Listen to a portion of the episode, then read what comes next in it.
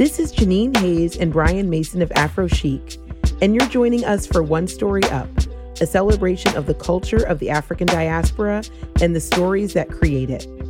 Each month, we sit down with creatives, innovators, and tastemakers from a variety of different disciplines to highlight the intersection and overlap of these fields while elevating and expanding our notion of black culture one story at a time. Today, we're in Brooklyn and we're talking with model, activist, and fellow podcaster, Nikia Phoenix. Hey, Nikia. hey. we are so ex- oh my gosh we are so excited to have you on the podcast. Um, we always like to think about when we were talking to someone you know like how did we connect with each other? Like how did we first meet each other? And the funny thing is we connected with you in that we did not meet you. It was that I was pinning pictures of this beautiful woman with beautiful freckles and you were just like on our Pinterest board. And I don't know, I always say like Pinterest has a little magic to it. Like sometimes things happen, but um, I think somehow it was like, okay, you're going to connect with this person one day. Yeah, you were definitely on the Pinterest board. And I think um, for me, I actually, I saw the, the 23andMe commercial. I think that was when I really like first noticed. I was like, oh, I, re- I recognize this face because I know that I had seen it on, on the Pinterest board as well. That's mind blowing and really awesome. Look at the power of manifestation right there. we manifested that we would connect and um, you know a few a couple years ago now we were out in LA and we got to do like a 24 hour makeover of your home which was one of our favorite projects it turned out so so lovely so I I hope that those pieces have gone with you to Atlanta Yes, absolutely. And it's it's hard to recreate the magic from that space because that space was great. You know, the the windows and all the light and just I love older buildings. I like the character of older buildings and like 1920s Spanish style with the archways and everything. So, ah, uh, gosh. So yes, the the pieces have come along with me, and it, they're beautiful, and it everything's beautiful in its own way now. Yeah. Absolutely. Well, that's oh, great to hear. I mean, we we love that project and it was really fun hanging out with you. I mean, actually, I think that's still a record for us 24 hours to do an entire interior design project and photo shoot. So I think that's that's still the fastest we've managed to pull that off. you all knocked that out the park. I mean, oh my goodness. Oh my goodness. well, it was fun. And one of the things we love was just, you know, you. I mean, you just have like such a, you know, open and, and, and welcoming person. And so we, we're excited to talk with you today just about your journey and your path and all the things that you've been doing. And we wanted to start with, you know, your path to modeling, because I know that for you, it wasn't a linear path. You didn't even start out as a model. You started out in, in, in news, right? Yes, I actually started off as a TV news producer for a local South Carolina morning show. And wow, the fact that I went from there into what I'm currently doing, I mean, that journey has been, uh, it's been kind of miraculous. I think that often people are afraid to um, start new, to start fresh, to mm-hmm. reinvent themselves, or to evolve. And I'm hitting that point in my life now that I'm like, okay, so this is what evolution looks like. Before it came so, um, it seems like it came so seamlessly, but here I am now realizing that it's been gracious about 15 years since I started my modeling career. Wow. And when I started, I started at 25 and that's normally when most models are kind of ending their career. Mm-hmm. I was just getting started, so I had a very different perspective than my um, fellow models, and my perspective was, okay, this is a legit career, mm-hmm. and if I'm approaching this as a career and as a professional, then there are certain steps that I'm going to take. That coming into the modeling world, the way that I did, people weren't ready for me saying, okay, so you're looking for you're looking for a model who can do this. Well, here's my portfolio that shows that. They would come up with different excuses of why they didn't want to hire me, and it's like just be mm. honest with me. I'm a professional. You're a professional. let's cut out all the BS and the time and just be honest with each other. Absolutely. And let me let me give you the tools that'll better serve both of us to make this um, to make this career fruitful for everyone. Right, mm-hmm. right. Because you know, like a, uh, an honest conversation will lead to an honest resolution, right? So, right now, what was what was the, the period just before like though? Kind of walk us through, through that, like the, the the build up to that transition from a TV news producer, you know, to a model. I mean, like what was going on that kind of like really finally made you take that last step in that direction? Um, that's very interesting. I I've come to realize now because I have a, a bigger perspective of exactly what I was going through. Mm-hmm. Because I remember wanting to be a model as a kid and going to all those um, the model searches at malls. Mm. Kids, kids still hang out at malls these days. They're kind of non-existent now. Um, but I remember that was a those those model searches were a thing, and I always wanted to do them, and I would do them, and I'd get picked. But you know, it was taking it to the next step, the next level, that always um, kind of uh, threw me off, and it and it threw, definitely threw my mother off. Oh. Um, I don't think that she was ready for me to take that that leap, and I understand now that there's so much that so much that goes along with that. You know, your identity and uh, your self worth. Those yeah. those become challenged in in industries like fashion and beauty. Yes, mm-hmm. and I know now that I was definitely not prepared for it at that at that point in time. Um, but when I when I left TV news, and realistically, I got fired from my second TV news job. Mm. I I was very frustrated that I got let go, but I was also in a in a space that I was the only woman of color in my position. Wow. The only woman of color, you know, running basically running my own show. So there there are a lot of egos in TV news and a lot of egos were not we're not ready we're not prepared. Mm-hmm mm-hmm. And it's something that we see even now like the lack of inclusivity you know in in that field you know of media um in general. When i, when I think of you like and you're oh, you know you're so good at you know communicating to people that you are you know constantly evolving and we all are um, but i think that you're very open and honest about it through you know social media and how you talk about it. Um, and you do modeling, that is your profession, but you know, you're also someone who, you know, I think a lot of women look to as an activist about, you know, beauty and about self care and and self love and you created something that was called model liberation. What led you to create that effort? And you know i'm not sure if it's still active but did it fulfill its purpose in terms of what you were working to create? Wow, that model liberation, my baby, my very first blog. Um, mm-hmm. I it was created out, out of frustration. Mm. I was frustrated with the things that I was being um, challenged with, challenged by in modeling, and I kept wondering why is no one talking about this? Mm. Because as my model friends and I would see each other at castings and auditions, and we would exchange stories, but I kept thinking, why isn't this being shared on a on a more public space where we can all talk about it? Because these the things that were happening to me and were happening to my friends were actually universal. And what I mm-hmm. realized mm-hmm. when I started writing Model Liberation was it wasn't just specifically about the modeling industry.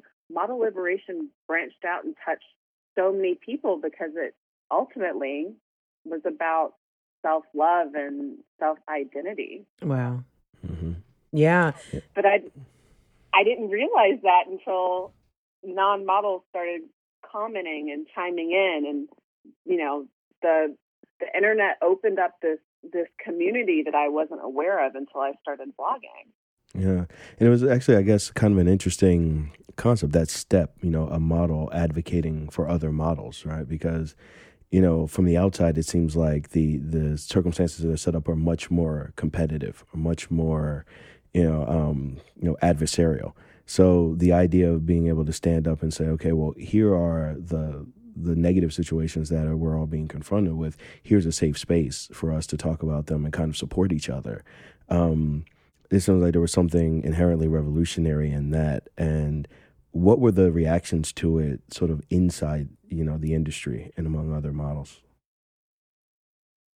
Most of my most of my friends, it, it's very funny because my friends would see me um, right before a fashion show. I'd I had my laptop out or I had an iPad and I'm like sitting there blogging and typing and they're like, what is what is going on? But then afterwards they would read what I what I wrote or what I posted and they were like, Oh my goodness.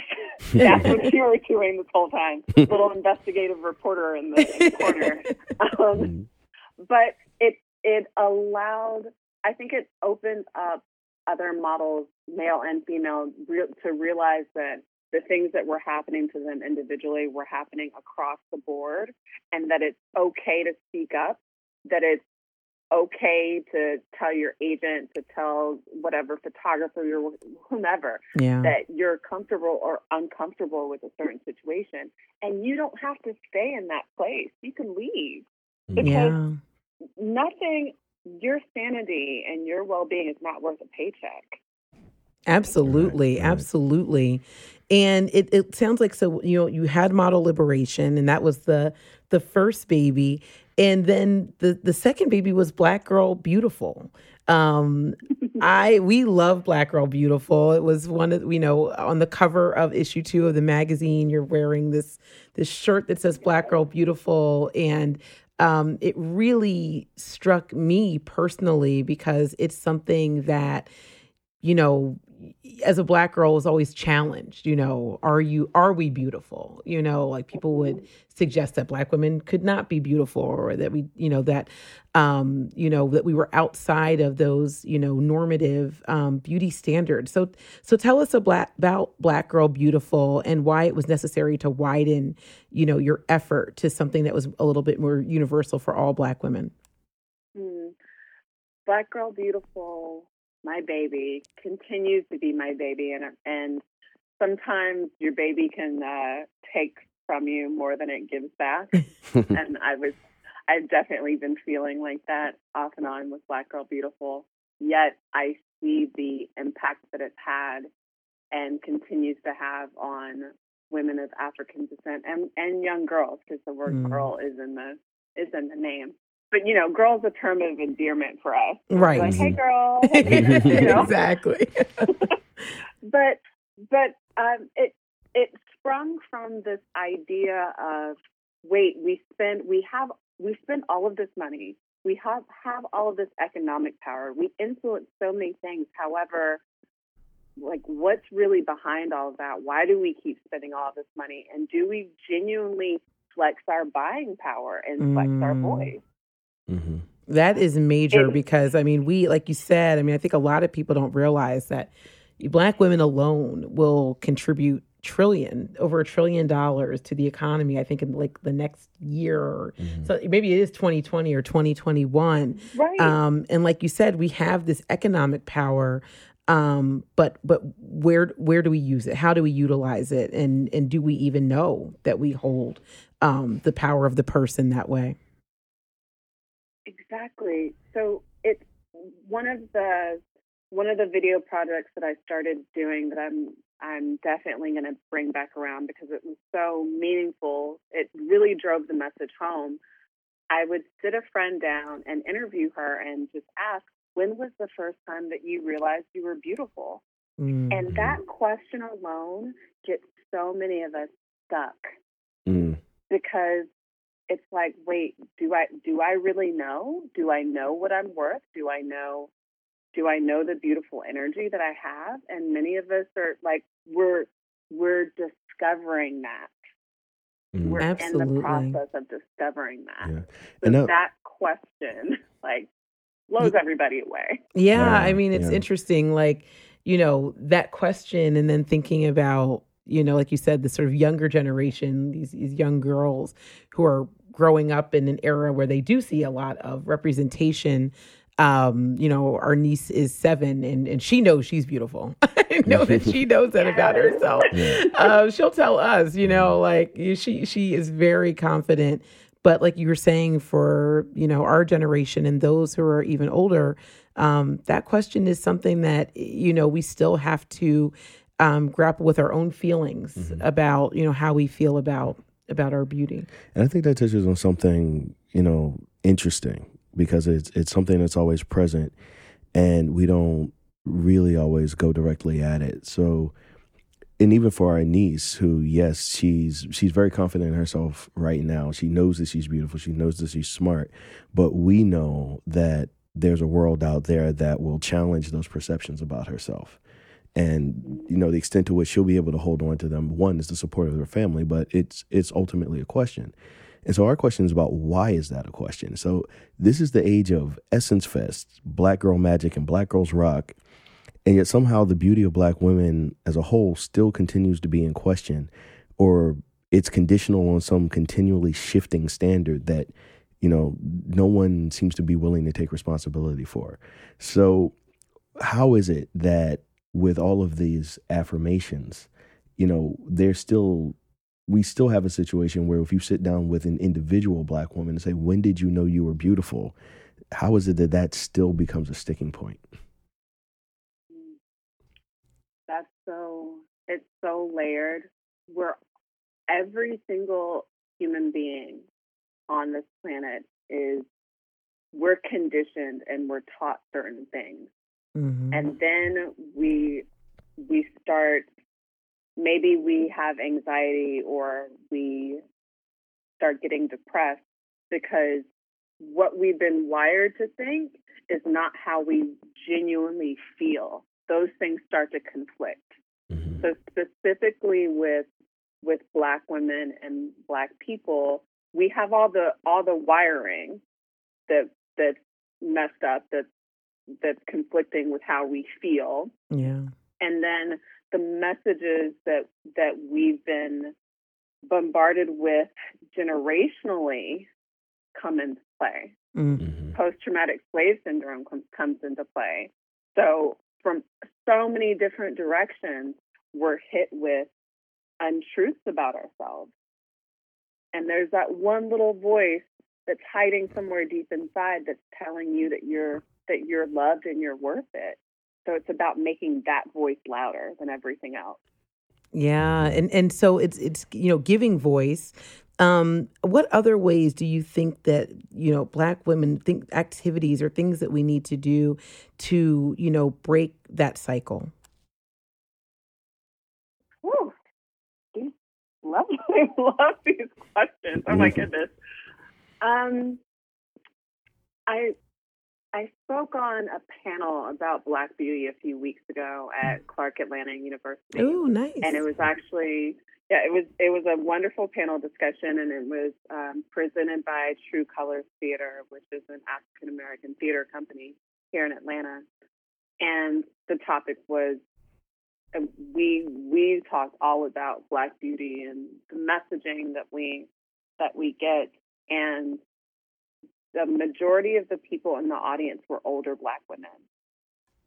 And having to, um, and I, I have to do this with my mom sometimes as well, challenge the things that she's been taught about herself and mm. taught about blackness. Yes.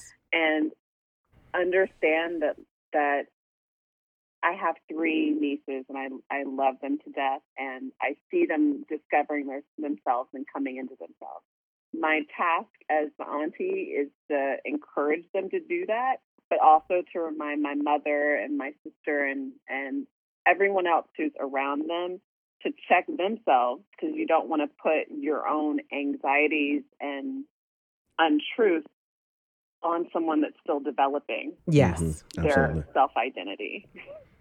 Absolutely, yeah. and and I think that that is true. I mean, um, mm-hmm. it makes me think of over the holidays we were you know um, home with our family and uh, a cousin brought over his new baby and her hair was she had just her hair was styled, it was natural, it was out. And one of our aunts went, You have to brush that baby's hair. You know, that was like her first thing she said. And I was like, her hair is beautiful. Like, wait a minute. Like, let's mm-hmm. just stop right now. Like, and you know, it was partly, you know, our uh, the the aunt, our family member who just she did not grow up thinking that natural hair was beautiful.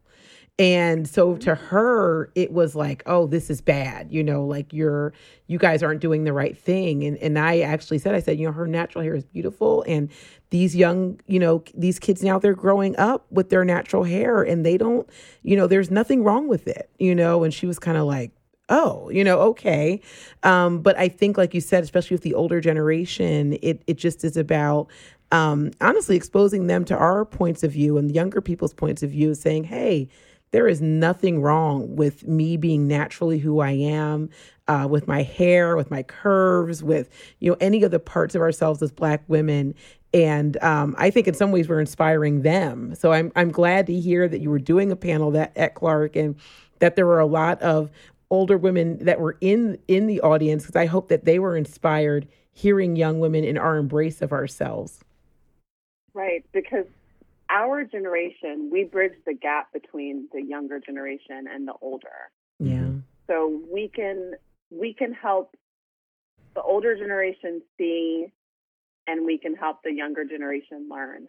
Mm. I love that. And That's a powerful way to break the cycle. It it genuinely is. And when we heal ourselves, we heal our ancestors. Mm-hmm. We heal the future generations, what comes after us.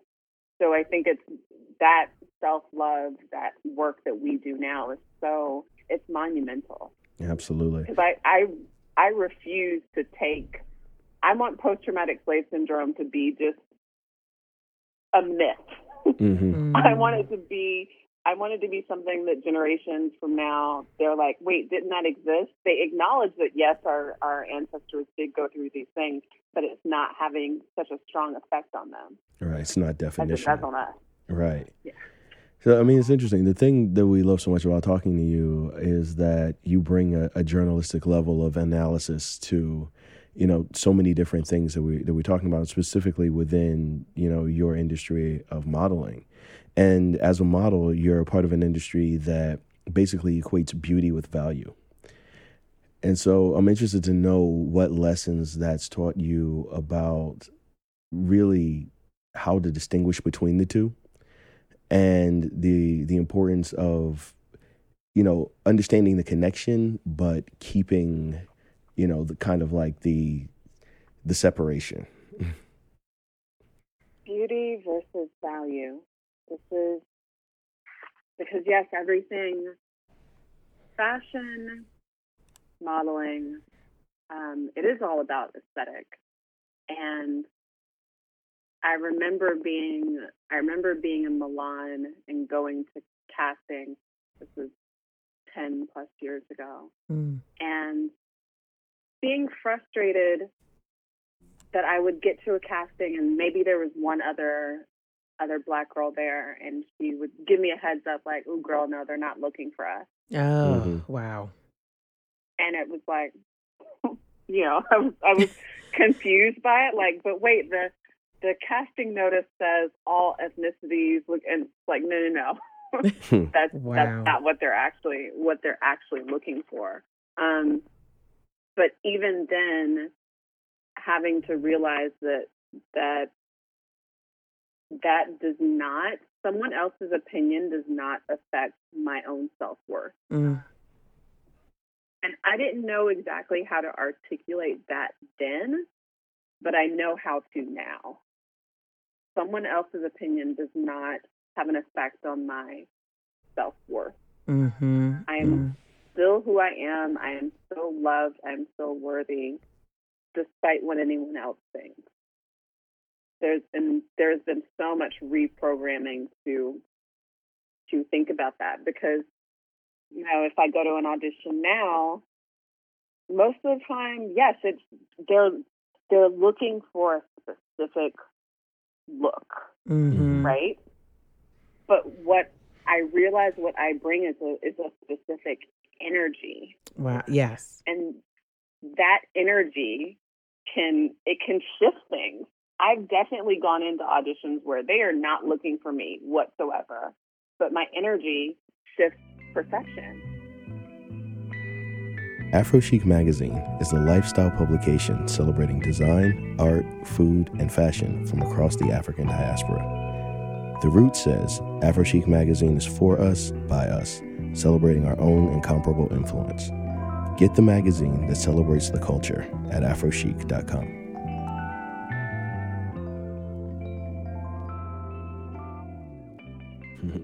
Absolutely. I can see that. I can see that because you you have such a positive energy about you and you've been sharing that that energy with all of us through your your newest project, your newest baby, the Nikia Phoenix podcast. And, and, you know, the podcast, we've been listening to it. And um, it's an intimate exploration of your own experiences with what we're all we're, we're talking about value, beauty, self care. And you are so open um, in the podcast about the journey that you're on. What made you want to to open yourself up that much to to an online audience to this audience that's you know listening and streaming it or in even on your instagram to the audience that's sort of watching as you are you know on your own um you know path to growth and transformation i realized that there is um there's strength and vulnerability mm and that in order for me to really, I'm on this path of healing and this journey of self discovery, that in order for me to do that, I have to be transparent and be really real with myself. So I don't, there doesn't need to be a difference between like my social media avatar and who I am. Mm-hmm. And I think that that society tells us actually just the opposite. Right, Absolutely. Right, yeah. I mean, that's powerful in itself. Right. The idea of, of like truth in social media or honesty, whereas, you know, typically, and, and you're seeing like where people are having these negative reactions. People, you know, I had to take a break from social media or, you know, young young people, you know, boys and girls, you know, going through these sort of like mental distress because either they're not able to make their social media look as perfect as they want it to, or because they feel like what they're seeing on social media is saying showing that someone else has a life that's more perfect than their own. Um, it, so to to kind of try and break through that distortion of reality that this is, um, is a really interesting and very, very brave project to take on. And we just want to know so, what are you hoping that your listeners will get from it? And is there anything that you're hoping to get in return? There's wow, there's so much that I'm that I'm hoping to get in return just by um, just by expressing myself mm-hmm. because I felt when I moved to Atlanta, I say that I moved here because my heart led me here. And I wasn't quite sure how that was going to play out. I just knew that it needed to happen. Mm-hmm. So with the with the podcast, and I haven't recorded an episode in a couple months. Um, I'm probably going to record something today. This conversation's inspiring me. Oh, good. um, because I'm I'm looking to heal and to be able to show people that healing is not a hashtag. Mm-hmm. I mean, it is, but it's it's not a hashtag. Uh, Self love is not a hashtag. Self care is not a hashtag. These are things that are that are very real and that we experience, and that it doesn't have to be picture perfect and pretty because often it's not. I mean, hashtag ugly cry, you know? like, right. I love Viola Davis because when she's crying, it's, it is it is not pretty. Right. she, goes, she, goes, she goes in on it. It's like she leans into that cry. Yes. So I want I want us I want us all to lean into it because can't you tell when somebody's not being real, when somebody's yeah. not being mm-hmm. authentic? Absolutely. Yeah. And when you are your authentic self, and you're living in in your true self and and tapping into why you're you're here, your purpose, and all of that, mm-hmm. it it somehow gives other people permission to do the same with their own lives. Mm-hmm. mm-hmm. Mm-hmm. And I love how you're talking about, you know, tapping in into your purpose and and into authenticity. It's almost it's interesting because in some ways that isn't always the conversation about self-care. And um, I learned from you listening to the podcast and, and reading some things about self-love. Um, which I think is definitely, you know, a term that I hear even less, but it seems like it's even more important. You know, what what would what should people be thinking about or or reflecting on when they're thinking about you know trying to embrace you know self-love? Um you know what does it mean to you i guess that that journey? Because i think that you talking about it has inspired me to go wow like i've talked i think about self-care like i'm like oh i need to do yoga and let me like meditate and you know let me make sure i eat you know really well um, but those things, a lot of those things are still very external um, and not necessarily about loving who I am. So, what is that journey to self love? Oh wow, my my map to self love is very confusing and convoluted, and it's I've been saying this out loud to myself and to other people. Progress is not just taking steps forward; it's taking steps to the left, to the right, turning around a little bit, doing another little two step, and but you're moving. The per, the point is that you're moving out mm. from point A. You're moving out, mm. not necessarily forward, but you're moving out. Interesting. So, for me, self love is saying, okay, I'm here. I'm here at point A. Oh wait, how did I get? How did I get here? Okay, let me, I can look back at where I've come from, but I'm not going back there. Mm-hmm. That place was not was not good good for me necessarily. But what can I learn from that?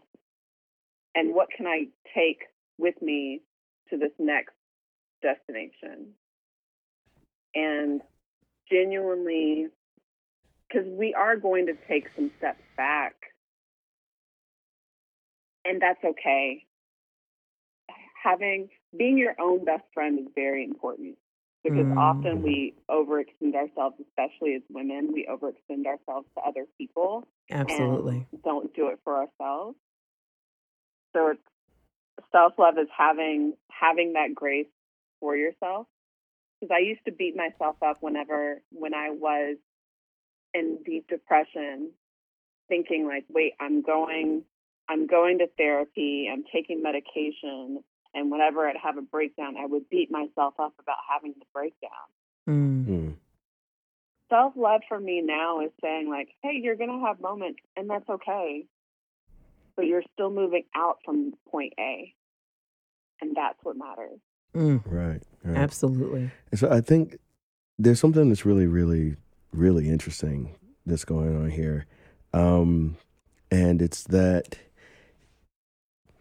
as you've said, we're all formed, we're all conditioned in certain ways for good as well as for ill. You know, social norms by themselves are not bad things, but there are bad social norms. And so we kind of grow up in the context of basically everything that's happened before we were here.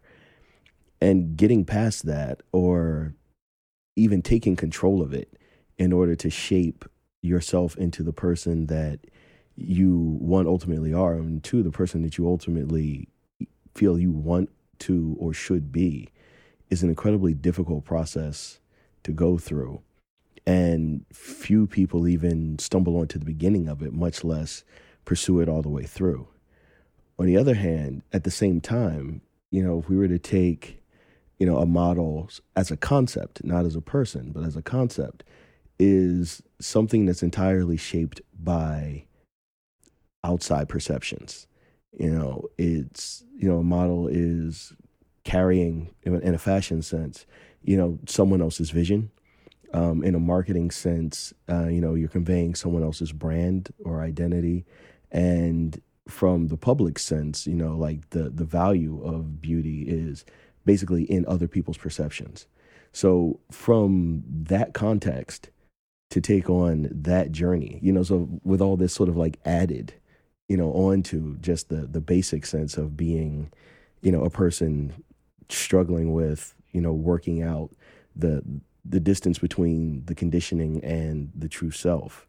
Um, and then to do it publicly you know, through social media, through blogs, through different events, you know, is almost, you know, not only forging your own map, but cluing other people into the fact that there is a road to be traveled and that here is a way to do it, basically demonstrating, you know, your own journey, the ups and the downs, the the struggles and and all the triumphs of it. You know, and in that through that in that through line, you know, model liberation, Black Girl Beautiful, and the Nikia Phoenix podcast all start to seem like they fit together as part of this ongoing conversation that you're having, you're trying to have with the rest of us. Um, and so we're curious to know, like, ultimately, what form do you think this dream might take? And what if we all listened? You know, what would the world look like? You know, in your mind, like, in that utopian sense, then. Huh. Uh, utopian sense. Let me start there. Um, I think that I feel like I I want each individual to be able to see themselves and to also see the beauty of humanity.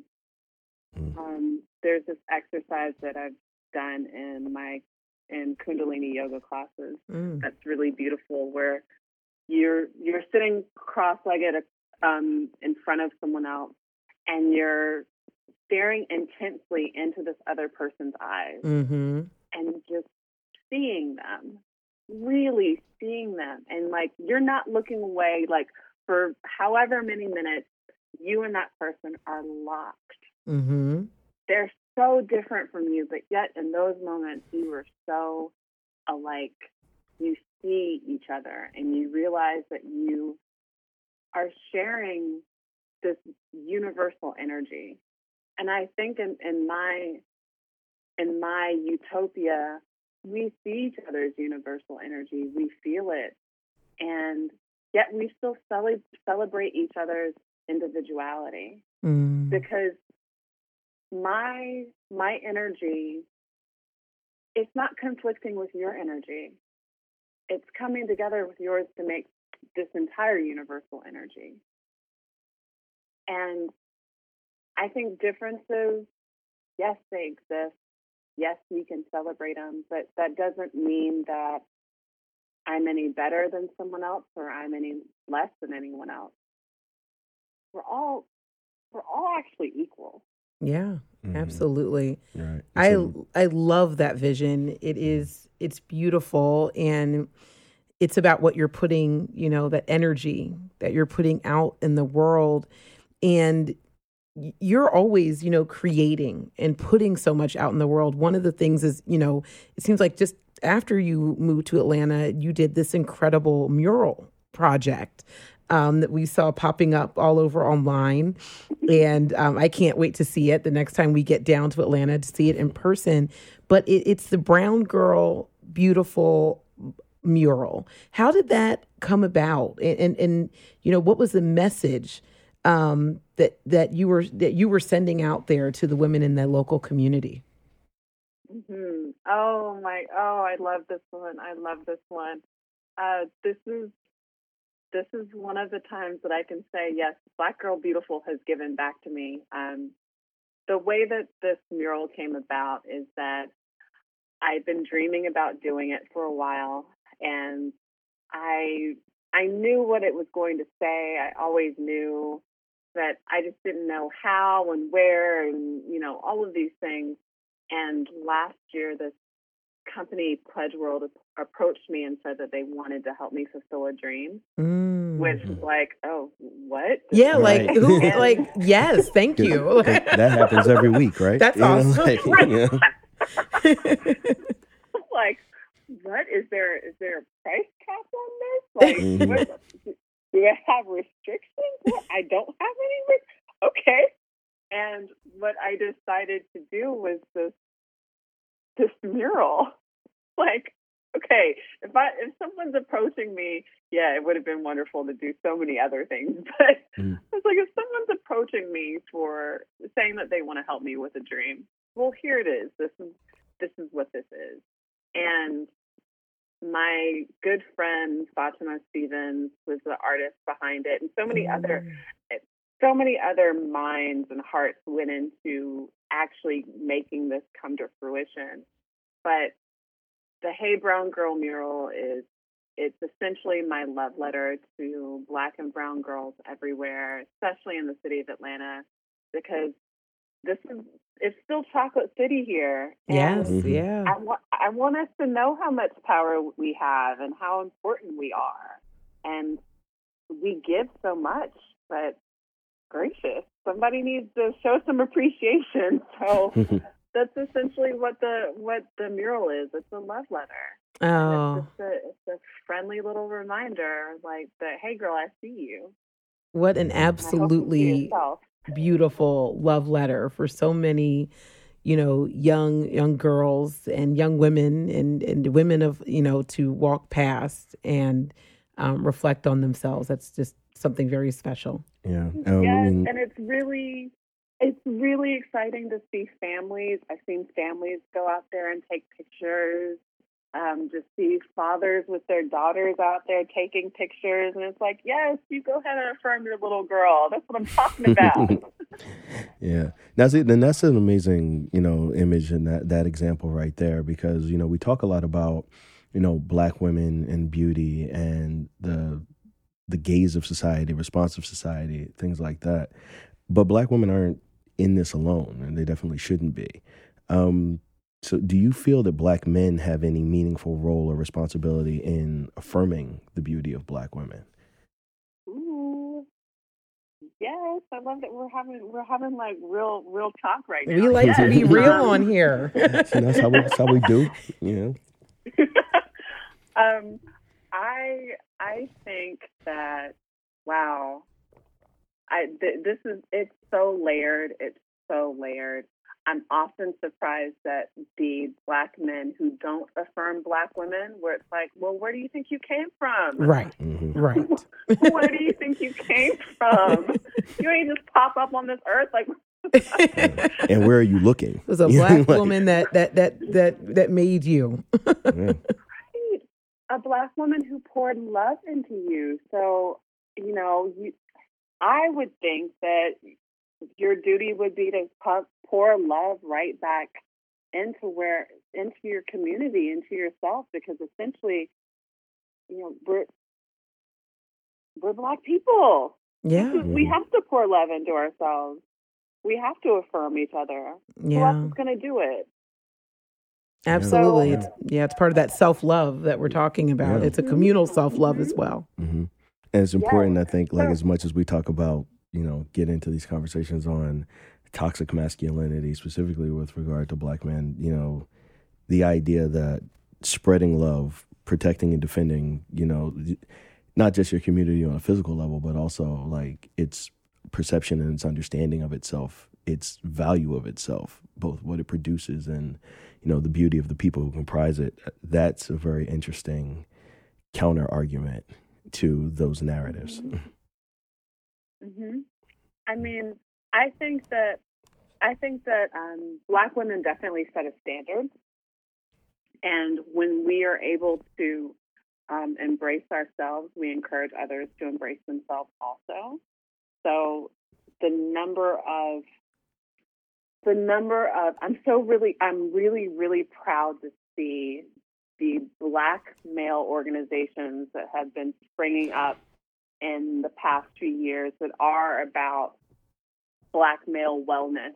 Mm-hmm. And, you know, there's uh, my friend has one called Black Men Smile. I mean, I think that's so important because you don't, you know, every day you don't get to you don't get to see that that beauty, and mm-hmm. and I think that, I mean, he's literally told me like, black women started. We just carry. We just you know, carried on. I'm like, mm-hmm. yes, mm-hmm. yeah. yes. We feed into each other, and we have to remember that. We Yeah. feed into each other. We have to encourage each other every step of the way. I love that partnership, you know, i- and Mhm. collaboration is necessary. So you are up to so many things. Um, what's next? What's next on the horizon for you? I really want to do another Hey Brown Girl mural. Ooh. Hopefully in Brooklyn. Yeah, Maybe Brooklyn, maybe Brooklyn, or Well, Philly. Brooklyn sounds great. Uh, Brooklyn sounds wonderful. Philly sounds great. Um, I'm open. You know, if someone wants to help me fulfill a Mm. dream, this dream, then I'm I'm open for it. I also want to do one at Essence Fest. Ooh, That'd that be makes so much. wonderful. Yes, That is a dream. Yeah. absolutely. We might have to think. We might have to put our Yeah, thinking cap think on. it. I mean, Philly's the land of murals. You know what I mean? We this is true. we put them everywhere. Ooh. Yeah. You So you know, if we can, if we can aid in any way, we will. We will put our thinking caps on about you know if we know a spot. hmm Uh, but um, we I would love to see it here Yeah. in in Brooklyn for Yes. sure. So- so now, it needs to I'm sorry. it needs to be there. It needs to be there. Um, the other thing that I'm, because I realize that as much as I give to Black Girl Beautiful, I have to give as much to myself. So there are some, besides the podcast, which y'all are inspiring me to record another episode today. um, I there's something that I've been toying with for a very, very long time, and anyone that's followed me on social media and paid attention to my routine and to my hashtags. Um, Mornings with Nikia. It's, Oh a, yeah. it's a show that I want to do, and I'm going to do it. Oh All right, awesome. yay! I used I loved your morning affirmations. They were I was like, this is so calm. Like it's so peaceful. Like even just to watch it is very Mhm. it just brings other people calm. So that that would be incredible. That's my, I mean, realistically, coming full circle, my very first job, like we talked about earlier, was as, as a TV news producer for a morning show. So why wouldn't I do this? you know? Exactly, Wonderful. I can't wait. So we can't wait to to to to, To spend see it, to watch it. That's that's what we're spend mornings do. with you. I know Bry has one more question. I got to do this. does not relate at all to anything we've been talking about. Yeah. But he is looking at me like, if I don't get to ask this question, Yeah, like Um, I'm not he- going to he's end not this us- interview. We're just going to keep going until there's time for this question because I know that we've talked about all kinds of stuff. We talked about you know all the esoterica and the, the everything, but I know that one thing that I super enjoyed about hanging out with you, and that I know not a lot of people know about you, is that you are a serious comic book geek. yes, so yes. we just go we go break through all the all the veneer right now. We're just gonna talk about how much fun it is to sit around and talk Marvel and DC movies with Nikia Phoenix.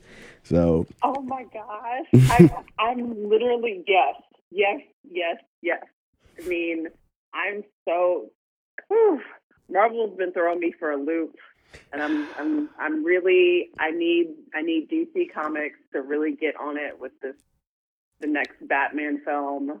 yeah, Um, I don't just, I don't know. wait, what, what was the loop? Was Endgame Yeah. overwhelming? Because I cried for I we saw it three times.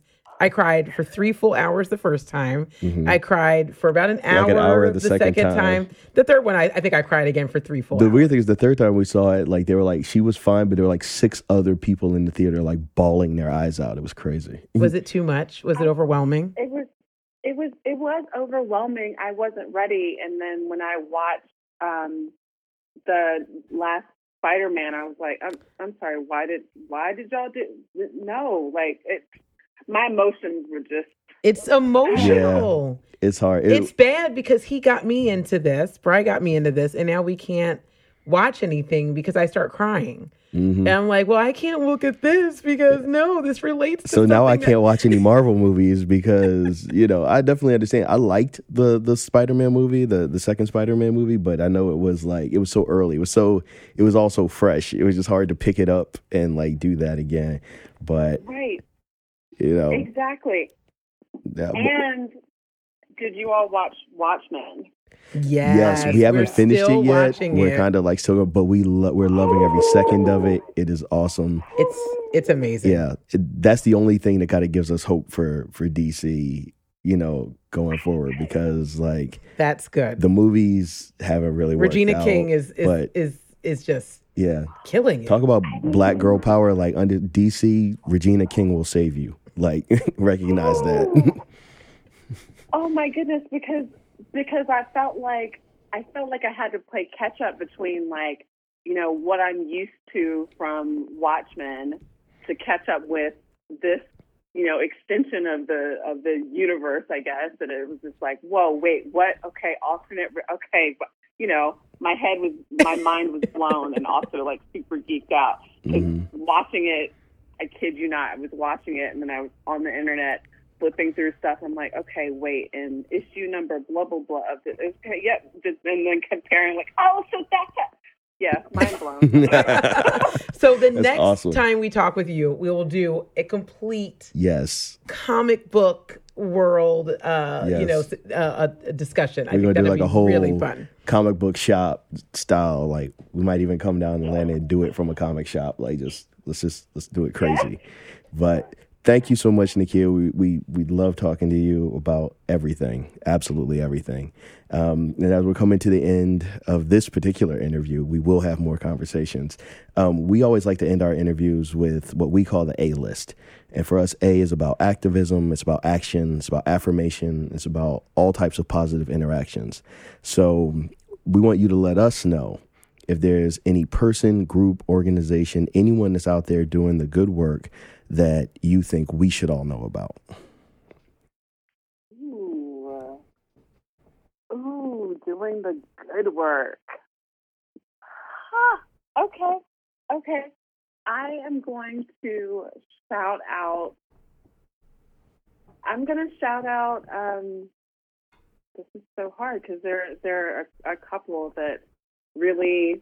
My friend uh, Bosco has a creative agency that I think keeps they keep pushing the envelope and I and I like it and they're like, no, we're going to be heard. And the agency is called Slug Agency.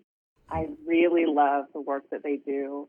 Uh, Bosco is such an such a phenomenal artist and such a phenomenal leader, and I like that they do they do work with bigger brands and they challenge those bigger brands to think outside the box and stop doing the same damn thing. Mm. That is awesome. I, I love that they do that. Um, I'm also I've also been really digging into a lot of um, how, how should I put it? Uh, there's a Homme Noir. I Mm. think is a fantastic, you know, talking about Black women and wellness, and I think that that they do it so well and they're so authentic and real uh, with their messaging. And I'm I'm always amazed that Black women organizations that keep pushing the mark and keep reminding us that we are that we're loved and that we deserve to have peace. Also, one last one, this because this is really interesting to me as well. Um, it's called the NAP Ministry. Hmm. You so their um, in their Instagram bio it says we examine the liberating power of naps. We believe rest is a form of resistance and reparation. Wow.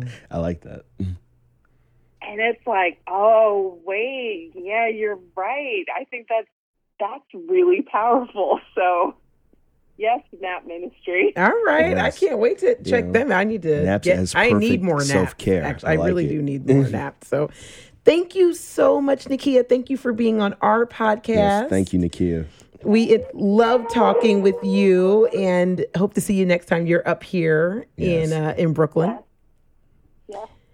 And so check out Nikia Phoenix on Instagram at Nikia Phoenix and the Nikia Phoenix podcast on Apple Podcasts.